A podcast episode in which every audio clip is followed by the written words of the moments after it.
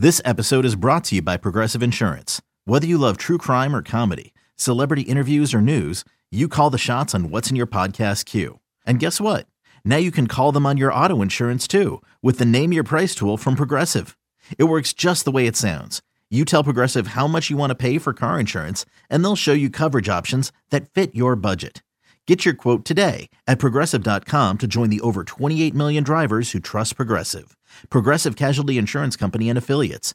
Price and coverage match limited by state law. Mama told me, son, go and play in the yard. Papa said, go and play, you gotta break your stomach, go and scream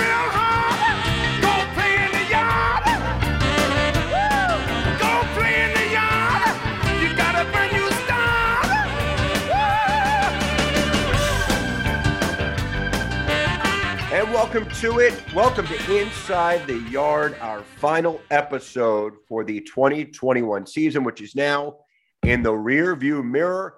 Brett Hollander and Geoff Arnold. And coming up on today's program, Orioles Executive Vice President Mike Elias, and then MASN's Rakubako talking about the offseason ahead for the Orioles. But right now, Geoff, this season has come to a close. It has been a run uh, that started for the team and for everyone associated with it back in February uh, through spring training in March. And again, it started with uncertainty based on the pandemic and just the reality, I think, and it has to be addressed again because now we almost take it for granted. We didn't know what would happen. We had a shortened 60 game season with no fans in 2020. And we played baseball start to finish with fans. And honestly, uh, I think any one of us would have signed up for that in blood uh, starting March 1st. So that is a wonderful development. Every game was played, every game was played on time, and uh, season complete for the Orioles. Yeah, I think when you and I got here last year, we had about a month of normal and it was down in Sarasota. And it was certainly enjoyable to kind of just see the, the build up to a season. And then uh, COVID hits and it was a really bizarre year. Um, one that, like you said, I think we'd have signed up in blood just to have fans back and to feel a sense of normalcy in the ballpark. And I think as we moved along throughout the year, it began to feel more and more normal, starting when the fans started to come back to Camden Yards and you know all the different you know capacity restrictions were lifted and things like that so i thought that was really great um, that, that we were able to have that this year it was a season where the individual achievements were, were certainly there for a lot of players with cedric mullins putting the first 30-30 season together ryan mountcastle putting up an american league rookie of the year caliber campaign even when he didn't have a great april of course the return of trey mancini was huge john means has another fine season so there were a lot of really good individual stories in there. You had some guys reach the major leagues for the first time. You you saw some you saw some of the good, and then you saw some of the reminders of what adjusting to major league life is like, especially in the American League East. And so the, it was a mixed bag. It was a little bit of everything. Um, but the the individual stories, especially the story of Cedric Mullins, um, who took baseball by storm, uh, those are the things to me that are going to stand out about this year. Yeah, Mullins the MVO, but if the Orioles were a 500 club, he might be getting close to the MVP conversation. That's how good of a season Cedric Mullins had. You touched on it. You throw in maybe Tyler Wells and Ramon Urias, mm-hmm. and there were a lot of good developments. And then, you know, big picture, and we have Mike Elias joining us coming up.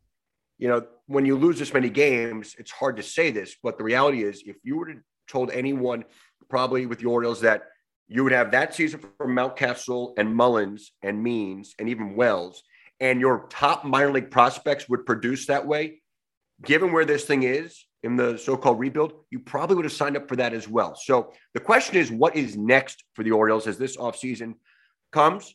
And it's coming in hot. And right now, let's get it going with Orioles executive vice president and general manager Mike Elias. But first, Orioles fans get the ultimate fan experience with a Birdland membership. Take your game day to the next level with access to the best seats at Camden Yards, plus receive unparalleled benefits, including a flexible ticket exchange policy, discounts on concession and merchandise, up to 30% off, Birdland rewards, and more. With six plan options, you can choose the membership that's right for you. Learn more at Orioles.com slash membership.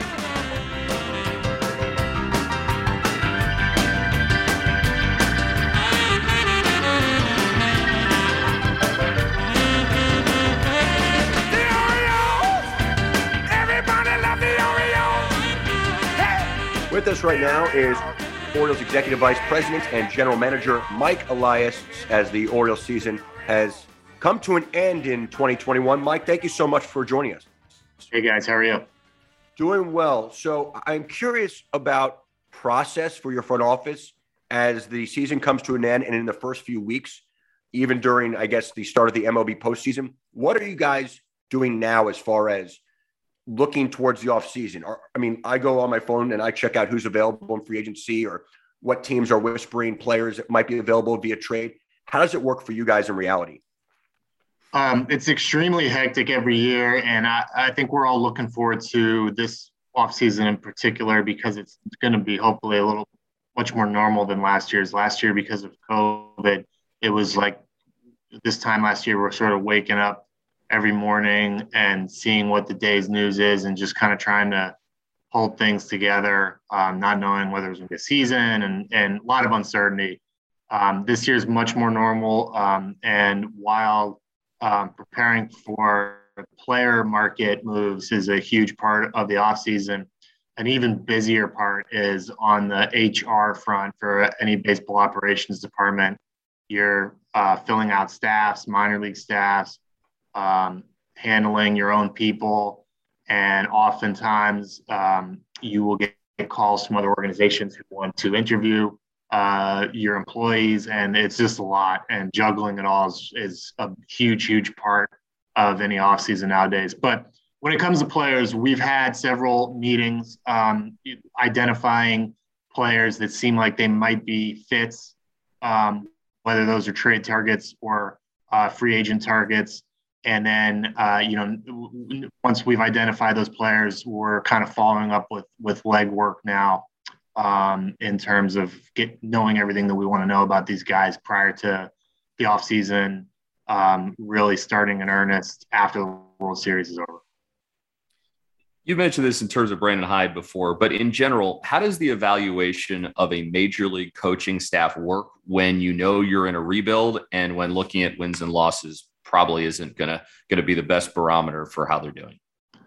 Yeah, we have a little bit of a proxy for that in the minors. Like, you know, we are prioritizing player development uh, in the minors um, over over winning uh, games in low A or whatever. I mean, you know, so so we kind of have that to look at, and and there are ways of evaluating minor league coaches um, based on the the development of the players, the environment that is created. Um, obviously, the major league job is is a lot more complicated, and you're in the uh, the fishbowl of the major leagues. Um, and there's a component to media relations and working with the front office um, that's way above and beyond anything the minor league coaches have to deal with. Um, and, and, that's all part of it too. But you know, these are categories of things that we work that we can observe and and um, you know evaluate our coaching staff on and how they're fitting our needs and our our plans and our our future plans um, without just looking at the record or the results or um, somebody's ERA or something like that. You know, we it, it's hard to be um, overly objective in that regard. There's too many factors um, that, that go into what makes a good coach. Mike, this is a two part question. You know, to me, there's a lot of lessons from Cedric Mullins that in general, we like to label people and players really quickly and we like to make a determination. And it's very easy for fans and media to do that. But if you're the executive in any in any front office in any sport who actually has to do it, and then you're making a decision whether that guy is what he is, maybe we can trade him, maybe we can release him. And then that player could come back and one day be something way better than what you said goodbye to. Is that the worst feeling for a professional front office executive to get rid of someone too quickly before they've matured and reached the development? Yeah, and it's it, it it's going to happen too. There's you know because of the way the 40 man roster is structured and the rules, you just cannot just keep every interesting fringe young player that you have and and and ride it out. So you do have to make uh, decisions. And in Cedric's case, we made the decision to stick with him um, and kept him uh, that, that 2019 offseason and sent him to a swing coach and, um, you know, put a lot of work in him because of the history that he had in the minors and what we saw. Um, and it's been a good outcome. Um, but it is very much a lesson, um, a reminder, like you said, that uh, it usually takes players um, a couple of years to settle into um, good big league play. And uh, the the early impressions that they make in the major leagues are are very often very far from the end results. And I mean, uh, it's a smaller example than um, Cedric provided, but I think you look at uh, Ramon Urias with us this year, a little on a smaller scale, a little bit similar. I mean, he came up, uh, you know, didn't do a whole lot. We sent him down and played okay in AAA, and some injuries happened, and he came up again, and he had more confidence, and it was another go around, and and he settled in, and um, you know, we had some underlying indications and analytical. Um, tools that that um, said this guy's interesting, um, and it just took a while for it to really start showing in, in the majors. So we do the best we can, especially in a rebuild, to exhaust these opportunities. But it is not easy with the way that the roster rules are set up to to see everybody to the end, and you're invariably gonna gonna um, pass off some guys that'll blossom elsewhere, and then sometimes the change of scenery in and of itself does something to them. Um, and you know, we just want to, by and large, do well in this department. But you're not gonna not gonna get it perfect. When you speak of roster rules, you want probably as many guys as you possibly can evaluate at the major league level just to see what everyone has. You know, as the CBA comes up, how many people do you think should be on a major league roster to account for the fact that it is an 162 game season, also to account for the fact that you want to do some evaluating yourself?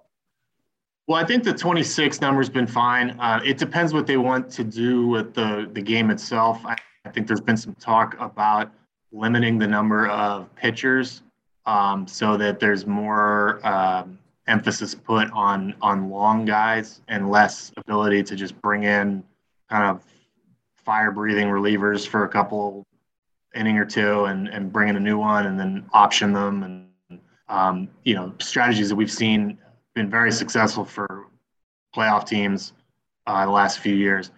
Um, so that's not really my place to speak to whether or not we we should be doing that or wanting to do that. But I think that they need um, before they decide on what's the right roster size in this CBA. I think they need to think about you know what it first and foremost the style of play that we're going for, and then and then tailor the size of the roster to that. Without commenting on any negotiations, obviously that you wouldn't even be privy to, What's your anticipation for November as far as free agency, trades? Do you expect it to be very quiet until a deal is done between clubs and players? Yeah, I just think it's going to have to be, um, be, and not because of the labor uncertainty, more so the the regulatory uncertainty. The rules might change, uh, and until you see all that, it's really hard to be overly active. And really, you're just waiting a month, hopefully, um, from the end of the World Series to the new CBA. So I, I have to assume that people are going to um, be uh, a little bit slow. When it comes to evaluating who you might protect in from the Rule Five draft this year, how does that process go? Have you kind of already started to figure out the guys that you want to protect from that, or is that going to be one of those conversations you're going to have in these coming weeks? Yeah, there, there's always a group of players that, uh, in a vacuum, in a perfect world, you want to protect within reason, and you know that number is uh, always larger than the number that you end up actually protecting when you sit down, look at your overall 40-man roster, um, who we want to keep from the current team all winter, how many spots we're going to need for free agents and waiver claims, and our own Rule Five pick, and so on, and that usually kind of scrunches down your your Rule Five protect number from just in a perfect world we should protect these guys. Like you're rarely able to to do all the ones that you want, and you have to make some strategic decisions. You have to remember and remind yourself that you're not just protecting against them getting selected in the draft; it's sticking. Um, and so you take some calculated risks, leaving leaving players off, um, and and um, hope hope you do well with your your decision making there the, the balance that you're trying to find between adding some veterans, and you've said this, starting rotation, bullpen, uh, probably in the infield somewhere, and not blocking prospects. Tell me about that equation. Well, it, you know, it's been, I think, most visible in our outfield the last couple of years where we've had uh, a lot of internal players that, that need to play um, Santander, Mullins, Hayes. Um, but we have not had um, a lot of internal infielders um, the last couple of years. That's about to start changing, thankfully. Um, but we've been able to go outside um, and use the waiver wire and the free agent market to pick up some infielders, just knowing we really didn't have, um, you know, a lot of internal prospects that, that needed that couple year runway that, that Cedric Mullins um, showed was helpful. Um, and um, so, the, you know, I think that's the first part of the equation is seeing what you have coming and, and, and who you want to, to earmark a lot of playing time for. Um, and, um, you know, we've done that on the pitching side, and those guys have taken their lumps this year, uh, but they got a lot of good experience. And a couple of years ago, we were able to discover a, a John Means type of player internally um, with with that approach. But it also has its uh, wear and tear on on our pitching too, and and you know you you, you bring in some some outside help so that so that all those innings are not going to your young guys. Um, and we'll we'll certainly be looking looking to do that. I mean, it's it's it's very tough in our division to um, have enough pitching, and um, you know it, it was a it was a long year for a lot of our, our young guys, but they stayed healthy and um, or ended the year healthy and and um, got a lot of good experience. You've certainly built up your farm system. You know, it's at the very top right now.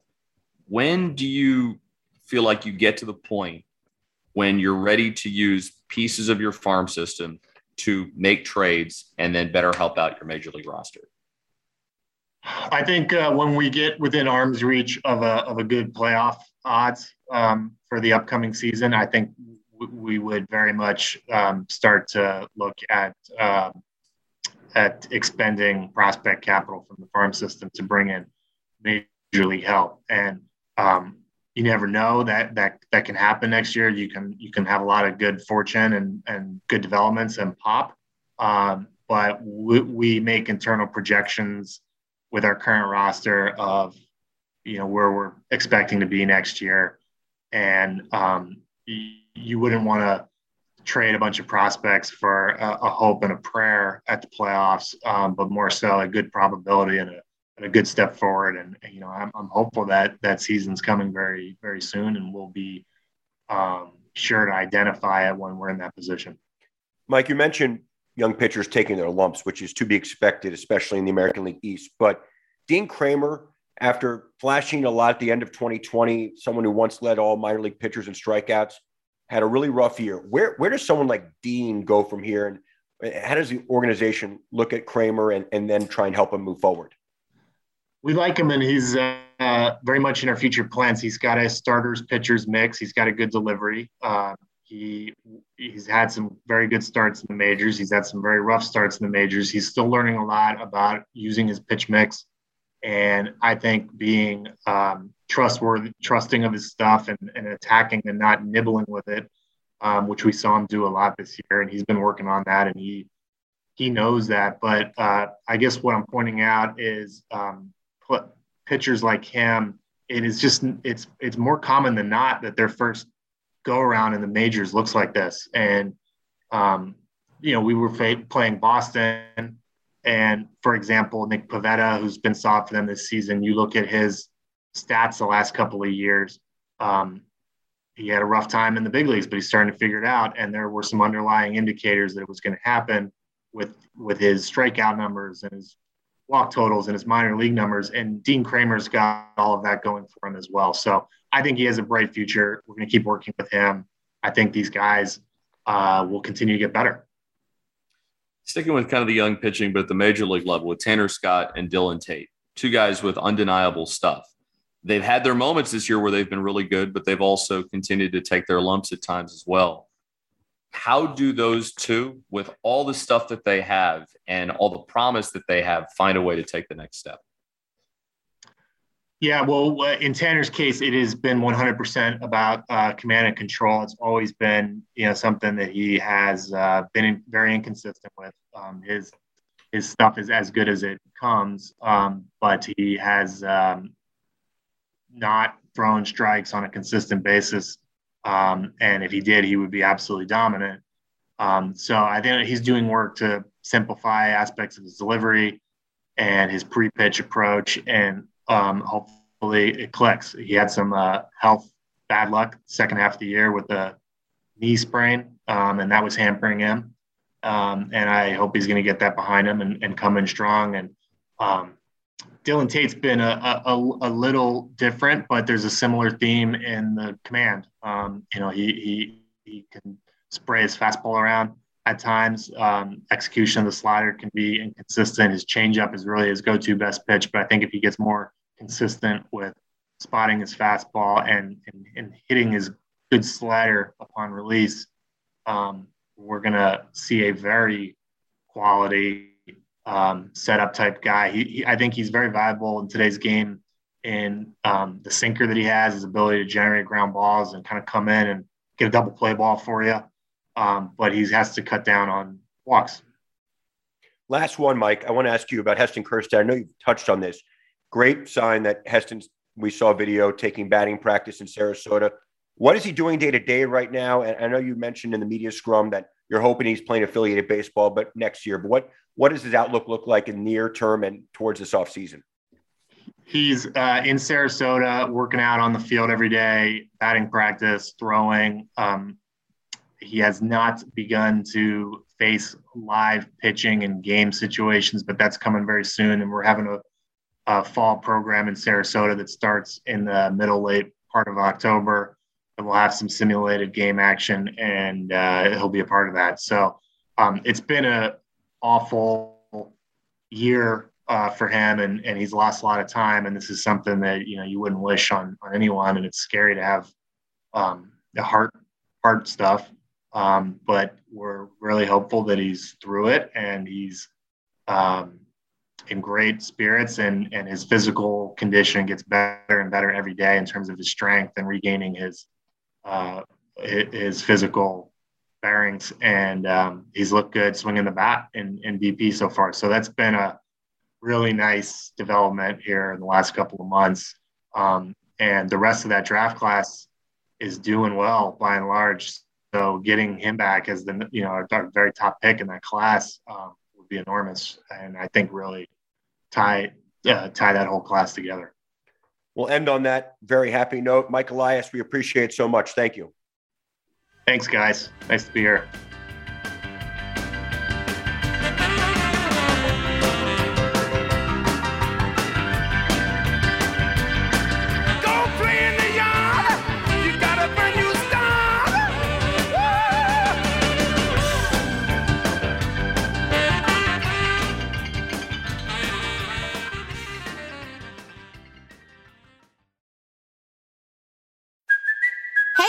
Cuoco for Priceline. Ready to go to your happy place for a happy price? Well, why didn't you say so? Just download the Priceline app right now and save up to 60% on hotels. So, whether it's Cousin Kevin's Kazoo concert in Kansas City, go Kevin, or Becky's Bachelorette Bash in Bermuda, you never have to miss a trip ever again. So, download the Priceline app today. Your savings are waiting. Go to your happy place for a happy price. Go to your happy price, Priceline. Mama told me, son, go and play in the yard. Papa said, go and play. You gotta break your stomach, gonna scream real hard. Go play in the yard. Go play in the yard. You got a brand new start.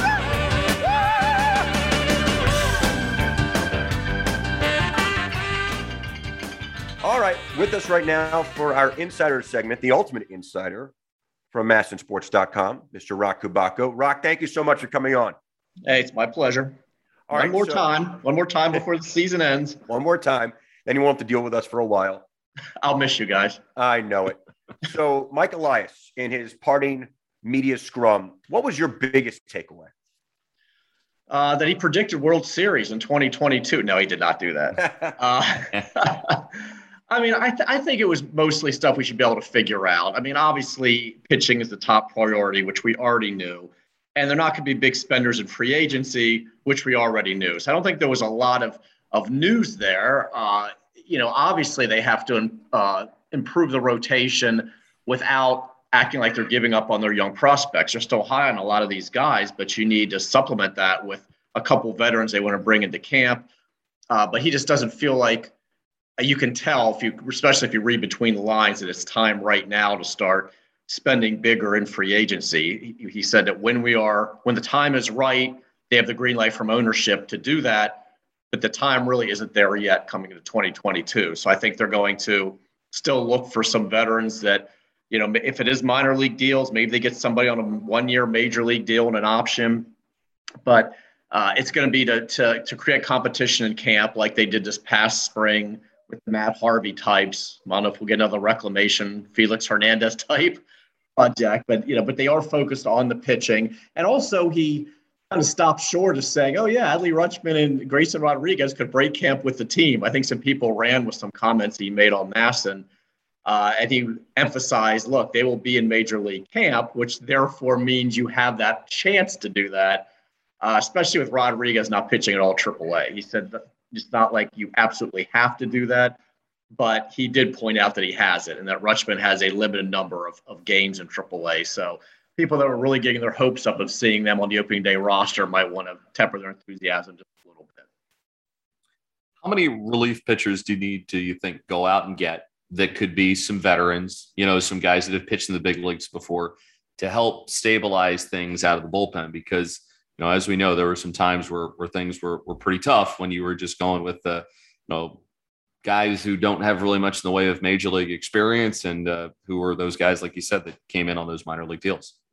Yeah, I think there's going to be a process where you have to sort through who you have now, and they've run a lot of guys through that bullpen and say, okay, who are the real keepers here? Who guys we at least want to bring to camp next spring and take a more extended look at them beyond the obvious ones, you know, the Tyler Wells, the Cole Sulsers, that type. I assume Paul Fry, Tanner Scott, give him an, another shot here. Uh, it's kind of surprising we haven't seen Fry come back. Uh, his confidence was really shaken when he was struggling up here and down below. But I think you pick out those few guys, and then it's pretty wide open. I feel like that they're going to have to look at uh, certainly a couple guys, some veterans that maybe can can help them in middle relief, can cover some innings for them because where the games are really getting away from them, as opposed to just cycling in a lot of six-year minor league free agent types. They may have to go out and and check the, the major league free agent market and see if they can get some guys who can give them innings, bulk guys, whatever. And then obviously you're always looking there's somebody back into the bullpen type, like you know, like they brought in Fernando Abad this past winter, somebody else like that, another veteran. Of course, you got to talk these pitchers into pitching at Camden Yards for a team that's in a rebuild. That's not a, you know, that's to bring a lot of appeal, clearly, but you know, there are bounce back guys out there. And if you give them the better deal and there's an opportunity that they may not have somebody else, then they'll come here. But the bullpen really does have to be addressed. I think you're going to be seeing multiple guys brought in, but also they need to figure out what going to do with a few others. Is Mike Baumann, they still look at him as developing him as a starter, but do they go into camp saying, hey, if he isn't, if he doesn't make the rotation, he is, could be a bullpen guy for us, or do we want him starting every five days at AAA? Uh, you know, Jorge Lopez, who we assume will be tendered a contract, uh, there's value there. I know other clubs really like him. Uh, is he now going to be a reliever? And is he one of those power arms they really need, multiple inning guy uh, that that's been lacking for them? Uh, you know, if that's his role, then at least you could go ahead and check off that box. But uh, to answer your question, they're going to bring in multiple bullpen guys. I feel like it's going to be you know some middle relief types and some back end of the bullpen guys. So let's assume there's veterans added, rotation and bullpen in, in some way, shape, or form this offseason – Lowther, Wells, Zimmermann, Kremer, and I guess you can throw in Baumann. He never made a start for the Orioles, but kind of in that group of prospects as far as age. Is it open season for them as you see it in spring training? Everyone gets starts, everyone's going to piggyback, and the hope is maybe a couple fill out rotation spots, maybe a couple fill out bullpen spots. Yeah, I think so. And again, that's where it's going to be interesting where they have to decide okay, because they're not all going to make the rotation. So which guys don't? Do we want them starting every five days in AAA and keep them in that starter schedule? They'll all be stretched out, obviously. Or do you say, okay, you know, this guy can be, you know, a bullpen guy for us, and, you know, like you know, you see a Thomas Eshelman type, that somebody you carry that can give you multiple innings out of the pen and serve a purpose, and also kind of you know, that the old Oriole way that we talk about, where a lot of starters did begin their careers in their bullpen, and you kind of cut your teeth there, and then you transition into rotation later. So they're gonna have to make that decision of what they're of what's best for guys like that. Like let's say a Zach Lowther doesn't make the rotation, or an Alexander Wells. Does it really benefit him? And is he is it helpful to the player and the team to change their role and have him in relief? Or do you say, look, we need you just go down there, pitch every five days, and then uh, when we have another need in the rotation, we'll bring you up later. They're going to have to figure that out. But certainly, a guy like Keegan Akin has positioned himself a lot better. He's finished strong. You know, Bruce Zimmermann, after missing that time with injuries, he's mostly impressive this year when he was healthy. Uh, so I certainly he's going to, and I believe he broke camp. It seems like it was a long time ago. I think he was the number three starter, wasn't he, when he broke camp? So, you know, obviously they think highly of him. So I feel like depending on what guys they bring in, uh, he certainly has to be one of the favorites at this point. And, you know, they'll give Kremer another shot, but they're going to have to figure out which guys they uh, want to just have start every five days and which ones uh, they feel like, hey, it won't hurt their development if they have to work in the bullpen and, and not be on a regular schedule. Trey Mancini did what we were all kind of hoping he was going to be able to do. I mean, the amount of games that he played, the productivity that he put up, it was a streaky year from him, but probably understandably so, given that he missed all of last year. What do you think the plan is for Trey in 2022? Uh, the team's got to figure out. I feel like I'm saying it a lot. They have to decide something. There's a lot of work to do in this offseason.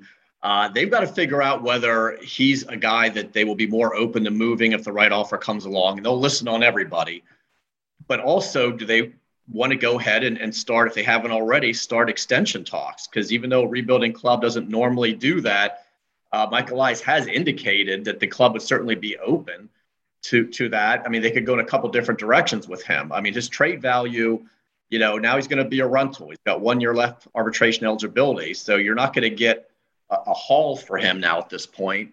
Uh, but you, you could get something useful back if you go ahead, you know, and, and really you know, put him on the table and say, all right, you know, what can we get? But there's certainly a, an argument to be made that his value to them, and probably more than than to other clubs, what he means to them with his leadership, his great comeback story, and being that bat in the middle of the order, a run producer that you kind of build around. Uh, and I don't know if it's going to necessarily, you know, break the bank to keep a Trey Mancini in Baltimore. He's not going to get, you know, Giancarlo Stanton money, but still, for a team that's been, you know, reducing payroll, how much do you want to spend right now on a contract extension when you're not ready to contend yet? So they've got a big decision to make with him.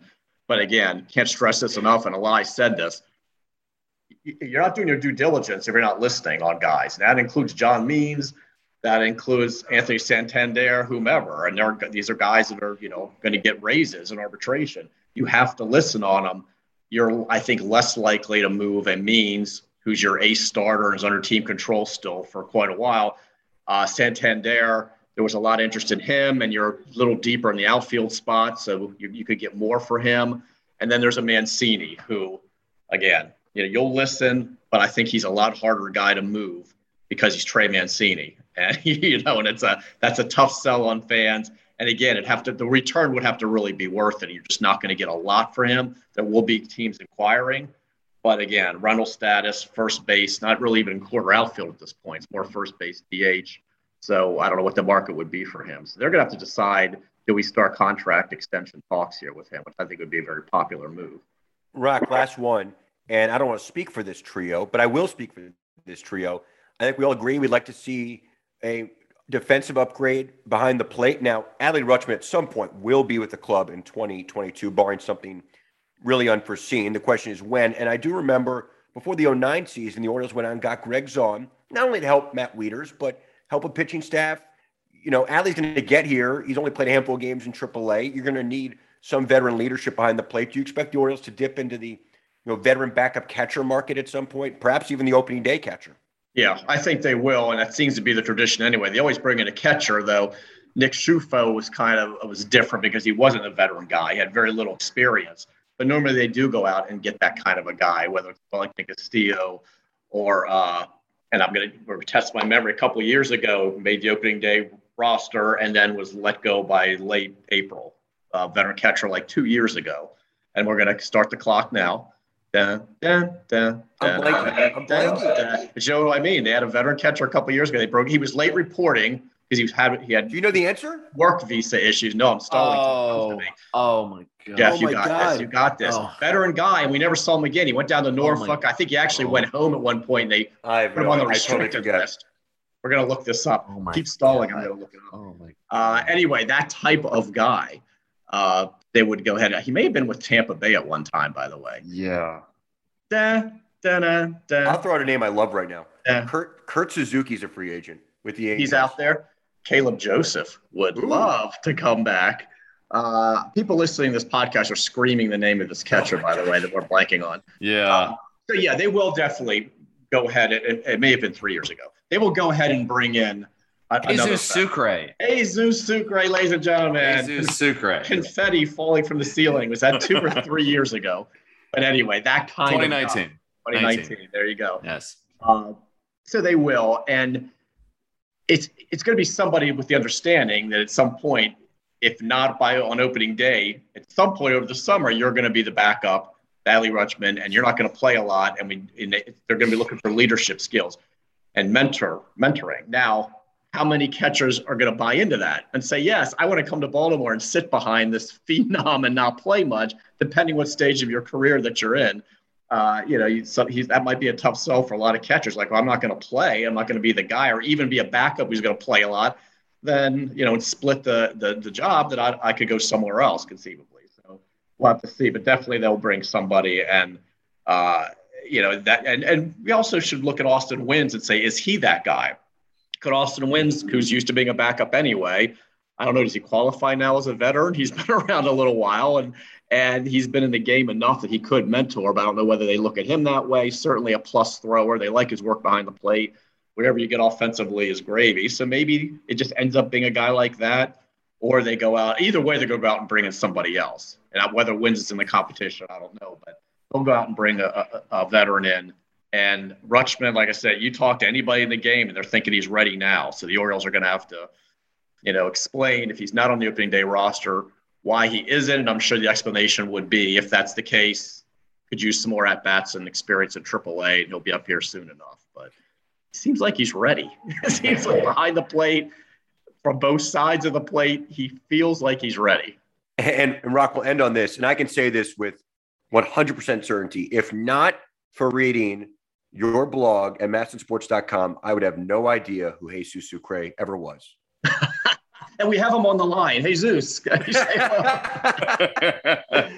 oh, Roch, we appreciate it all year long. It's been fun uh, being with you at the ballpark. eh, Much more, uh, much more real this year as opposed Yes. to what we experienced a year ago. So we'll catch up with you along the way. But thanks for everything. I know the uh, audience and all your readers at masnsports.com appreciate your work so much. Thank you. And we'll, we'll stay in touch in the off season. There'll be plenty to talk about. There will expect expect at least one trip from the dessert cart coming in. At least one.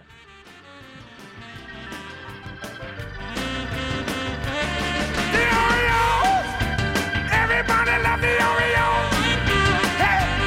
The Orioles! Yeah, yeah, yeah, the Orioles! Hey, hey, hey! The Orioles! Everybody love the Orioles! Orlando Bird is back and ready to make a special appearance at your next event. Add some Orioles magic to your birthday celebration, wedding, or corporate party by booking the Bird today. Proceeds benefit the Orioles Charitable Foundation. Book your bird appearance today at orioles.com slash bird.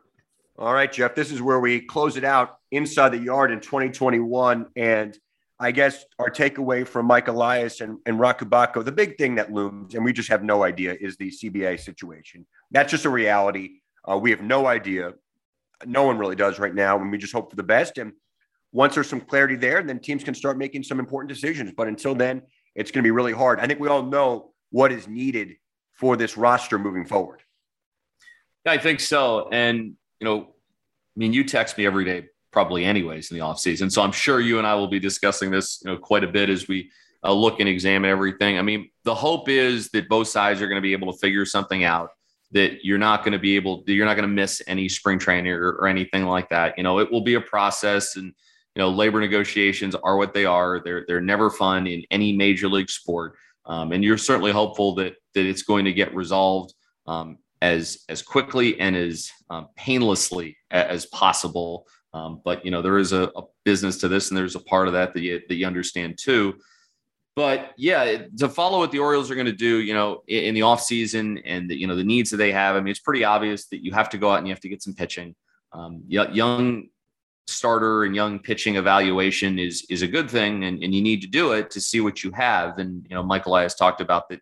You know, no matter how good your evaluations are, and, and you know, bring some guys up, and you know, there's inevitably going to be somebody that gets away, and that's the way it is with with every team. Um, that's just how it works. But but I also think that you probably need some some veteran pitching in there too. Um, that is going to be able to help these young guys mature a little bit more. It can't just be on Chris Holt and Darren Holmes to be to be captaining that thing. It, it really helps to have veterans there that are helpful, and ideally some somebody or multiple veterans that can eat multiple innings, both out of the rotation and it could give you quality innings out of the bullpen. And that might be the reason why somebody like a, a Dylan Tate or a Tanner Scott um, or another one of your young pitchers is able to take a step forward just because you have some of those veterans there.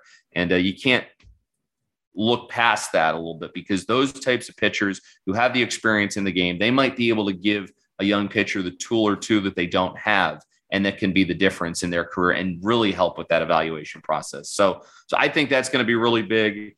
And then you'll see who the Orioles uh, protect too in the Rule 5 draft. Um, there's obviously going to be a lot of roster changes over the course of the offseason, and you're going to be bringing guys on in your minor league system and seeing where they are. Um, I will be intrigued to see how the CBA impacts the arrivals of Adley Rutschman and Grayson Rodriguez to the major leagues. And I think we both know they're going to be there. It's just a matter, I think, of when they're going to get there. Yeah. And Kyle Stowers, I think, will get an opportunity as well. But um, you know, you're hopeful that uh, that everything with the CBA is going to go okay. They're going to be playing baseball um, on time or as close to on time as possible in 2022 because um, we all know kind of what 2020 was like in terms of waiting for baseball. And I don't think anyone wants to go through that again. Yeah, I would hope everyone understands that. One last point to the question of when we would see Adley and, and Grayson. Uh, the reality is, we don't know the rules of the CBA, but there will still be um, a reality of service time one way or another. It may change as far as club control rules, but once Adley's here, I'm not saying the light switch turns on and it's go, go, go, but there's a reality to his arrival that organizationally you don't really have time at that point to you know plan for four years from now. I mean, it's on at that point. You have to make the most of that time when you have a prospect of that status get to your big league club. So a lot of questions. It should be really interesting to see how it plays out. And it's been a lot of fun doing Inside the Yard with you, Geoff, for a second straight year. We started this really during the pandemic on Orioles Magic, the podcast. We didn't know what we were getting into, but it's been really fun. I hope everyone listening has enjoyed it. We certainly want to thank our audience, not only on Inside the Yard, but anyone who's listened to us all year on the Orioles Radio Network or watched us on MASN. It's been a fun year. I know wins and losses wise, it's not where fans want it to be, but I think there's been a lot of fun Orioles memories made in the past season, and a lot of good times are ahead. I agree with that. And I would also like to thank our great podcast producer, Kara Wagner, who uh, helps us out. And absolutely. And and Kara is there for us every day. And she answers all our inane questions and helps us with all kinds of stuff. And without her, this thing certainly wouldn't be possible. And we, we love working with her, and she's a big part of why this is so much fun for us. Um, and then also a, a, special thanks to, to Kelly Adams, who's our uh, liaison with the PR department, who helps set up a lot of these interviews that we do um, and assisting us with this process. You know, it, it, takes time to be able to set everything up and and get organized and, and manage all the different schedules of everybody. But she's been great in that respect. So want to really uh, give a tip of the cap to those two. And um, thanks to everybody for for listening and um, enjoy uh, enjoy your off season. And uh, Mr. Hollander, uh, don't uh, don't text me yeah, too often. Right back at you, buddy. I, yeah, well, I will say that. Do you have any off season plans? What's what's what are your off season? I mean, plans? nothing nothing major. Some some uh social engagement, some travel, being a dad. Being you're a super you're super social. I'm I'm social myself, but I think that the one thing that I will be doing is I will be using my gym membership to yeah. uh, play for the Thai Fitness uh, to get myself in a little bit of better shape. So that way I don't eat my way out of the game and then we're ready to go next year. I don't think you'll do that. Uh, and we'll be obviously talking and see each other along the way. And to our uh, listeners out there, we we're always in close contact. So we will talk to you down the road. But thank you so much for joining us this season inside the yard.